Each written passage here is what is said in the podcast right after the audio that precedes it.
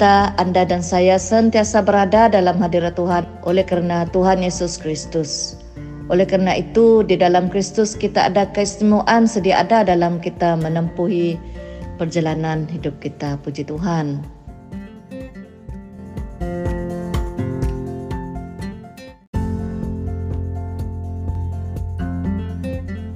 Salam dan selamat pagi semua. Mari kita berdoa. Bapa kami yang baik, kami bersyukur karena dapat beribadah melalui audio pagi ini. Kami serah seluruh kebaktian, pujian dan nyanyian karena namamu Yesus yang layak kami sembah dan puji. Firman yang akan disampaikan oleh hambamu, Roh Kudus, melayani setiap pribadi kami. Berkati seluruh ibadah kami pagi ini. Di dalam nama Tuhan Yesus, yang menjadi juru selamat. Kami berdoa dan mengucap syukur. Amin.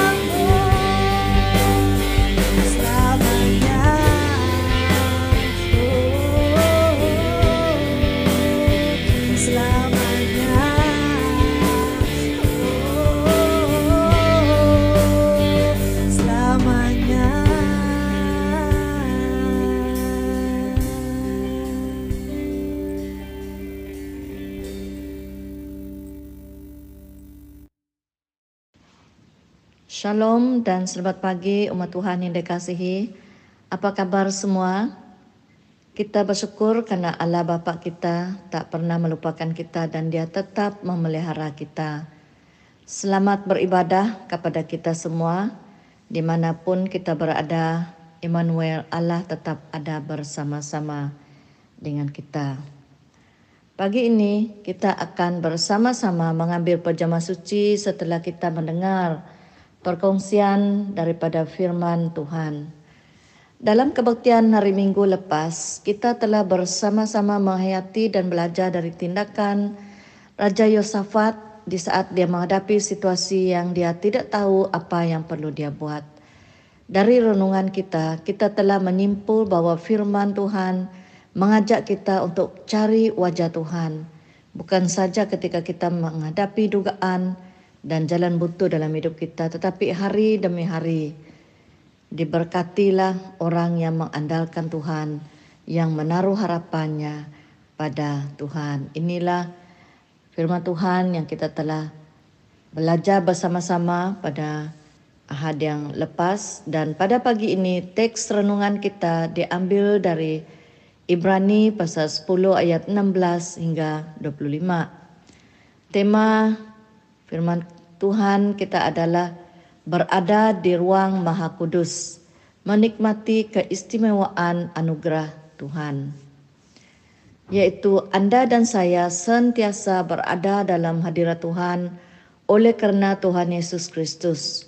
Oleh karena itu di dalam Kristus kita ada keistimewaan sedia ada dalam kita menempuhi perjalanan hidup kita. Saya akan membaca dari Alkitab Terjemahan Baru Indonesia. Ibrani pasal 10 ayat 16 hingga 25. Mari kita membaca bersama. Sebab setelah ia berfirman, inilah perjanjian yang akan kuadakan dengan mereka sesudah waktu itu. Ia berfirman pula, aku akan menaruh hukumku di dalam hati mereka dan menuliskannya dalam akal budi mereka dan aku tidak lagi mengingat dosa-dosa dan kesalahan mereka. Jadi apabila untuk semuanya itu ada pengampunan, tidak perlu lagi dipersembahkan korban karena dosa. Jadi, saudara-saudara, oleh darah Yesus kita sekarang penuh keberanian dapat masuk ke dalam tempat kudus kerana ia telah membuka jalan yang baru dan yang hidup bagi kita melalui tabir, yaitu dirinya sendiri. Dan kita mempunyai seorang imam besar sebagai kepala rumah Allah. Kerana itu, marilah kita menghadap Allah dengan hati yang tulus ikhlas dan keyakinan iman yang teguh oleh kerana hati kita telah dibersihkan dari hati nurani yang jahat dan tubuh kita telah dibasuh dengan air yang murni. Marilah kita teguh berpegang pada pengakuan tentang pengharapan kita, sebab Ia yang menjanjikannya setia. Dan marilah kita saling memperhatikan supaya kita saling mendorong dalam kasih dan dalam pekerjaan baik. Janganlah kita menjauhkan diri dari pertemuan-pertemuan ibadah kita seperti dibiasakan oleh beberapa orang, tetapi marilah kita saling menasihati dan semakin giat melakukannya menjelang hari Tuhan yang mendekat. Tema kita berada di ruang Maha Kudus menikmati kesemuan anugerah Tuhan. Dari teks pembacaan kita tadi kita akan menghayati dua perkara.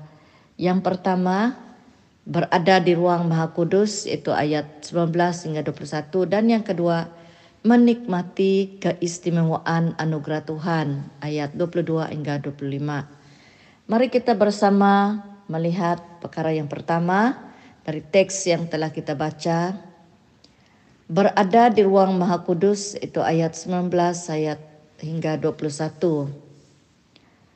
Terdahulu dalam surat Ibrani kita membaca di Ibrani 4 ayat 16 mengatakan Sebab itu marilah kita dengan penuh keberanian menghampiri takhta kasih karunia supaya kita menerima rahmat dan menemukan kasih karunia untuk mendapat pertolongan kita pada waktunya. Dan dalam teks pembacaan kita pagi ini, keberanian menghampiri takhta kasih karunia yaitu kebebasan dan keyakinan untuk berada dalam hadirat Tuhan terletak dalam dua perkara. Yaitu yang pertama, Yesus sudah membuka jalan masuk bagi kita dalam ayat 20. Dan yang kedua, kita mempunyai imam besar yaitu Yesus Kristus yang bertanggung jawab terhadap rumah Allah ayat 21. Saya percaya Anda sudah memperakui dan menerima Tuhan Yesus Kristus sebagai Tuhan, Raja dan Juru Selamat. Firman Tuhan adalah untuk kita.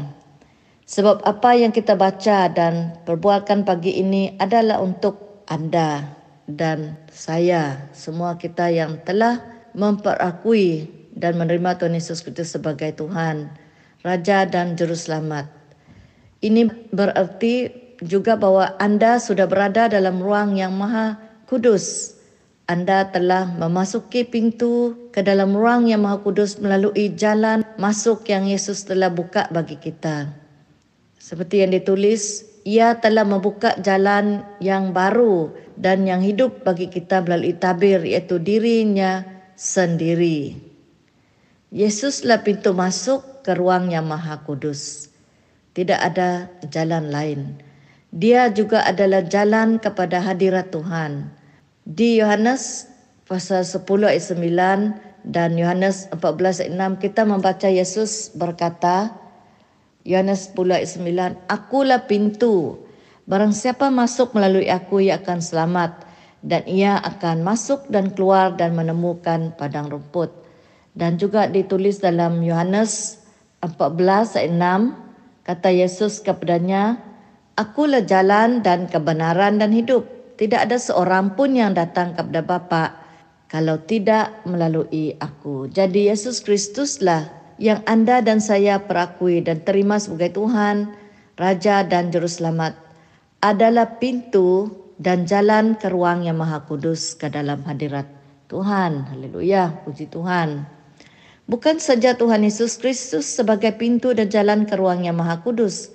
Dia juga adalah imam besar yang bertanggung jawab terhadap rumah Allah. Keberanian atau kebebasan kita untuk menghampiri dan berada dalam hadirat Tuhan, untuk berada di ruang maha kudus terletak dalam Tuhan Yesus Kristus, imam besar kita.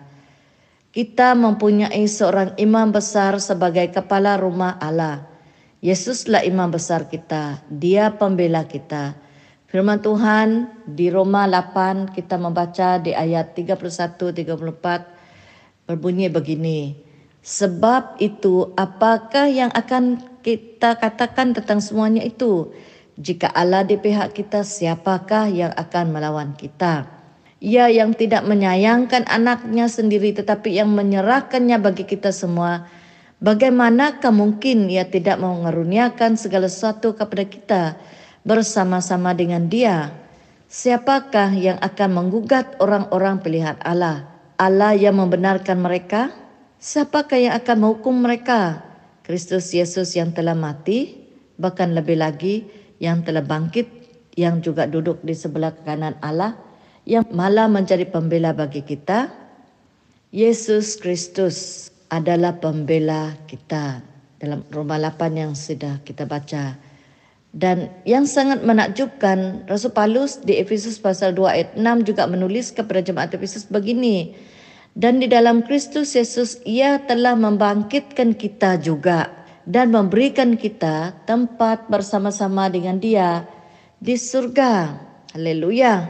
Inilah keyakinan kita di dalam Kristus kita telah dibangkit dan berada bersama-sama dengan Kristus di surga. Puji Tuhan. Dan perkara yang kedua, kita melihat menikmati keistimewaan anugerah Tuhan ayat 22 hingga 25. Oleh kerana kita sudah berada dalam hadirat Tuhan dalam ruang yang maha kudus, kita diajak yang pertama kali Marilah kita menghadap Allah ayat 22. Inilah ajakan bagi kita keistimewaan anugerah Tuhan bagi kita Dalam kita meneruskan perjalanan hidup kita, ingat bahwa Anda dan saya berada dalam hadirat Tuhan senantiasa karena anugerah Tuhan. Yesus adalah pintu dan pembela yang membuka jalan agar kita dapat kebebasan untuk berada dengan yakin di ruang yang maha kudus dalam hadirat Tuhan. Marilah kita menghadap Allah dengan hati yang tulus ikhlas dan keyakinan iman yang teguh oleh kerana hati kita telah dibersihkan dari hati nurani yang jahat dan tubuh kita telah dibasuh dengan air yang murni. Dan sebagai orang yang diperbaharui, Rasul Paulus di 1 Korintus pasal 6 ayat 11 menulis kepada jemaat Korintus begini. Kamu telah memberi dirimu disucikan, kamu telah dikuduskan, kamu telah dibenarkan dalam nama Tuhan Yesus Kristus dan dalam roh Allah kita. Disucikan, dikuduskan dan dibenarkan. Kita dapat menghadap Allah oleh kerana perbuatannya sendiri yang menyelamatkan kita di dalam Tuhan Yesus Kristus. Kita disucikan, dikuduskan, dibenarkan. Yesuslah pintu dan pembela agar kita dapat berada dalam hadirat Tuhan. Puji Tuhan. Dan yang kedua, Marilah kita teguh berpegang pada pengakuan tentang pengharapan kita, yaitu ayat 23. Marilah kita teguh berpegang pada pengakuan tentang pengharapan kita, sebab ia yang menjanjikannya setia. Dia yang menjanjikannya setia. Harapan kita adalah dalam Tuhan sendiri. Dia adalah Tuhan yang setia. Kekuatan kita terletak dalam apa yang Tuhan Yesus telah genapi. Harapan kita terletak dalam Yesus Kristus yang membuka jalan bagi kita ke ruang yang maha kudus, yang juga adalah pembela kita. Terdahulu di Ibrani pasal 6 ayat 19-20 firman Tuhan meyakinkan kita begini, pengharapan itu adalah sau yang kuat dan aman bagi jiwa kita yang telah dilabuhkan sampai ke belakang tabir, di mana Yesus telah masuk sebagai perintis bagi kita ketika ia menurut peraturan Melkisedek menjadi imam besar sampai selama-lamanya. Harapan kita dalam Kristus adalah sau yang membuat jiwa kita aman. Dan marilah kita saling memperhatikan dan saling menasihati. Ayat 24-25. Inilah kesemewaan anugerah Tuhan. Dan marilah kita saling memperhatikan supaya kita saling mendorong dalam kasih dan dalam pekerjaan baik. Janganlah kita menjauhkan diri dari pertemuan-pertemuan ibadah kita seperti dibiasakan oleh beberapa orang. Tapi marilah kita saling menasihati dan semakin giat melakukannya menjelang hari Tuhan yang mendekat. Mendorong dalam pekerjaan baik dan saling menasihati. Dalam keadaan semasa oleh kerana pandemik COVID-19, janganlah kita menjauhkan diri dari pertemuan-pertemuan ibadah kita. Boleh kita artikan sebagai jangan kita terus menghilangkan diri. Terus hubungi satu sama lain. Walaupun kita tidak dapat bertemu di bangunan gereja, tapi kita terus dapat beribadah melalui audio dan kita dapat terus menghubungi satu dengan yang lain. Ya, melalui telefon kita dan apa alat media yang ada. Dan satu perkara yang saya mau ingatkan kepada kita, jangan kita bergumul sendiri, janganlah kita stres, merasa tertekan sendiri dalam keadaan apa pun yang kita alami. Ya, jangan kita bersendirian menghadapi segala keadaan. Kita memiliki keluarga besar, kita yang seiman, kita harus saling mendorong dalam pekerjaan baik dan saling menasehati. Ya kita ada untuk anda hubungi dan untuk berdoa bersama-sama. Marilah kita terus saling memperhatikan satu dengan yang lain. Bertanya kabar dan berkongsikan perkara doa kita agar kita dapat saling mendorong satu dengan yang lain. Karena itulah berkat keistimewaan anugerah Tuhan yang kita miliki. Bagi kesimpulannya berada di ruang Maha Kudus menikmati kesemuaan anugerah Tuhan, kita, Anda dan saya sentiasa berada dalam hadirat Tuhan oleh kerana Tuhan Yesus Kristus.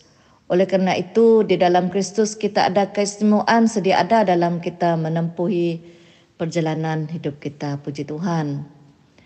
Tuhan Yesuslah pintu dan pembela kita agar kita dapat berada dalam ruang Maha Kudus. Kerana Yesus Kristus dan di dalam Kristus Yesus kita dibebas untuk menghadap Allah. Pengharapan kita di dalam perbuatan Kristus adalah sau yang membuat jiwa kita aman. Dan setiap kita di dalam Kristus dapat saling mendorong dan saling menasihati satu sama lain. Mari kita berdoa dan siapkan hati kita untuk menerima perjamuan suci bersama. Segala kemuliaan hanya bagi Engkau, Ya Allah. Kami telah merenung firman-Mu, kami telah diperingatkan oleh firman-Mu tentang keistimewaan yang kami nikmati oleh kerana Yesus Kristus. Kami berada di ruang yang maha kudus. Kami dapat menempuhkan hidup ini Tuhan. Sentiasa mengetahui bahawa kami berada di, di dalam hadirat Engkau. Kami berada di dalam ruang yang maha kudus oleh kerana Yesus Kristus.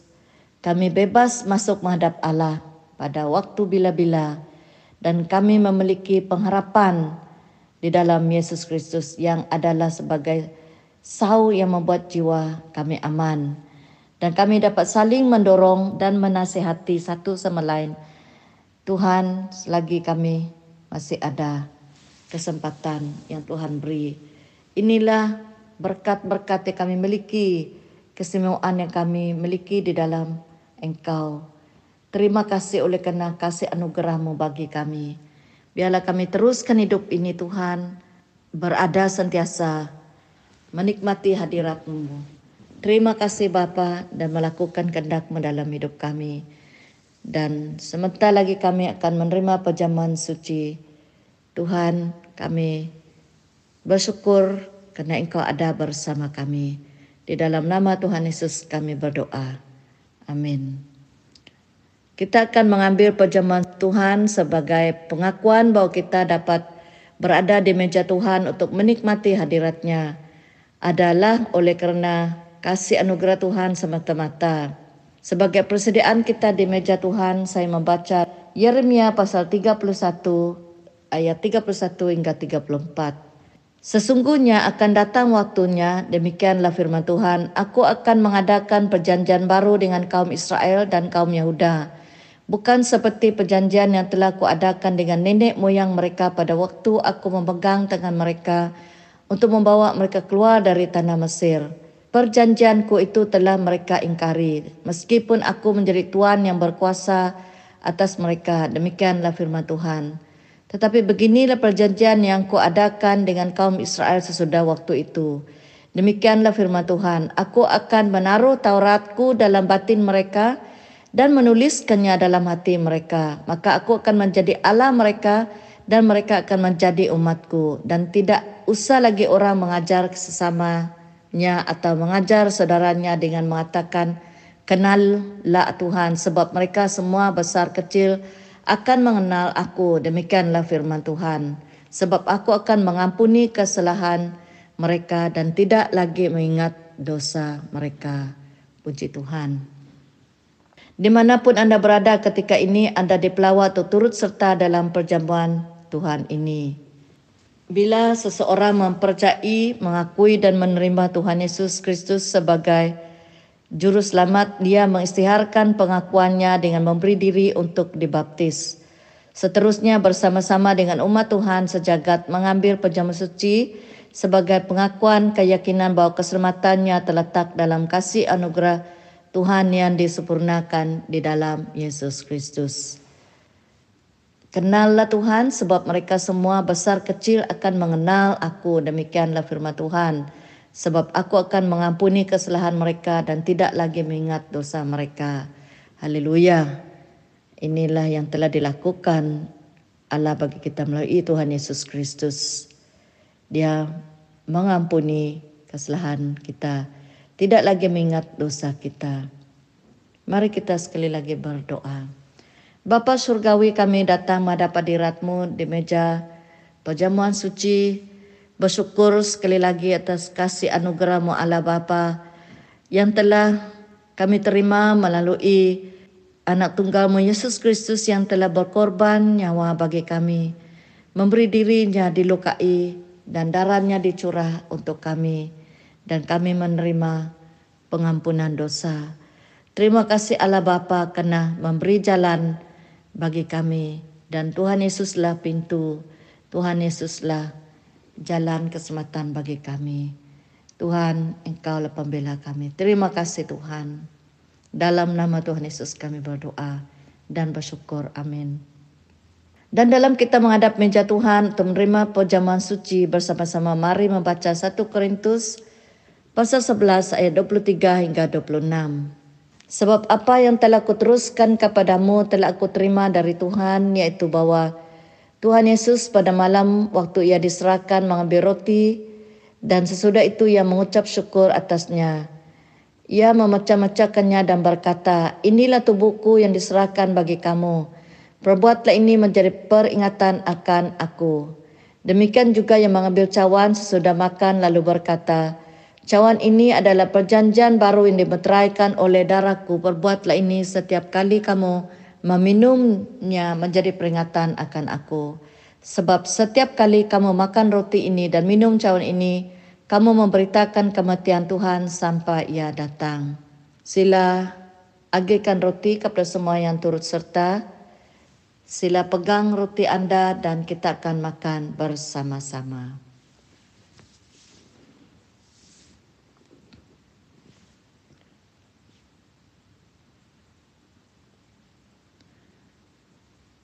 Tuhan Yesus berkata, Inilah tubuhku yang diserahkan bagi kamu, perbuatlah ini menjadi peringatan akan aku. Mari kita makan roti bersama-sama.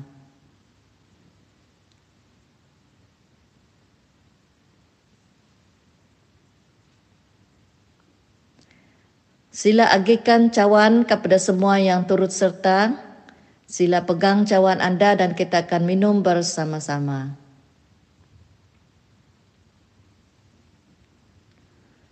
Tuhan Yesus berkata, Cawan ini adalah perjanjian baru yang dimeteraikan oleh darahku. Perbuatlah ini setiap kali kamu meminumnya menjadi peringatan akan aku. Mari kita minum dari cawan kita bersama-sama. Mari kita berdoa. Segala kemuliaan hanya bagi nama Engkau ya Allah ya Bapa. Oleh kerana kasih anugerahmu kami berada di hadiratmu yang maha kudus. Menikmati kasih karuniamu. Menikmati segala keistimewaan berkat-berkat yang kami nikmati di dalam Engkau. Engkau menjadi pintu, Engkau menjadi jalan masuk kami ke hadirat Allah oleh karena pengorbananmu di atas kayu salib.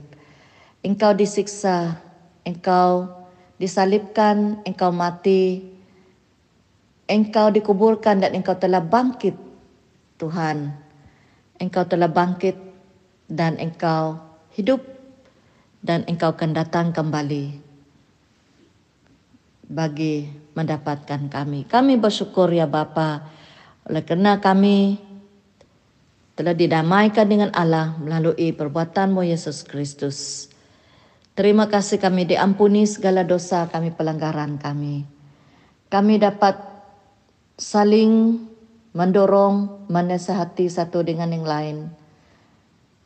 Oleh kerana engkau, kasihmu ada di dalam kami. Kami bersyukur untuk segala berkat-berkat yang kami nikmati di dalam Engkau. Terima kasih Bapa, terpujilah nama Engkau oleh karena kasih anugerahmu. Tuhan, kami berada di ruang yang maha kudus. Kami dapat saling memperhatikan. Kami dapat menghadap hadirat Allah. Engkau imam kami yang besar. Tuhan, kami bersyukur ya Tuhan. Kami memuji dan memuliakan Engkau karena Engkau adalah Tuhan yang telah menyelamatkan kami. Kami adalah umat-umat gembalaanmu. Terima kasih Bapa, umat-umat yang telah Engkau tebus dengan darahmu sendiri. Terima kasih Tuhan, biarlah kami meneruskan hidup ini mengetahui bahwa kami adalah umat-umat Engkau yang menikmati kasih anugerahmu Engkau imam besar kami, Engkau pembela kami, Engkau yang mengasihi kami. Terima kasih Bapa di dalam nama Tuhan Yesus kami berdoa dan bersyukur. Amin.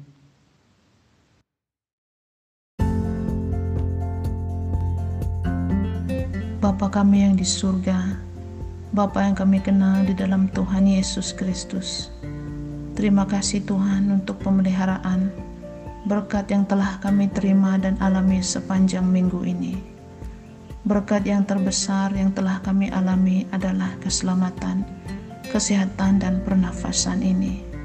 Kami telah menikmatinya sepanjang minggu ini ya Bapa. Terima kasih Bapa untuk firman-Mu yang telah kami dengar sebentar tadi. Firman-Mu yang menguatkan, mendorong kami di dalam keseluruhan kehidupan kami.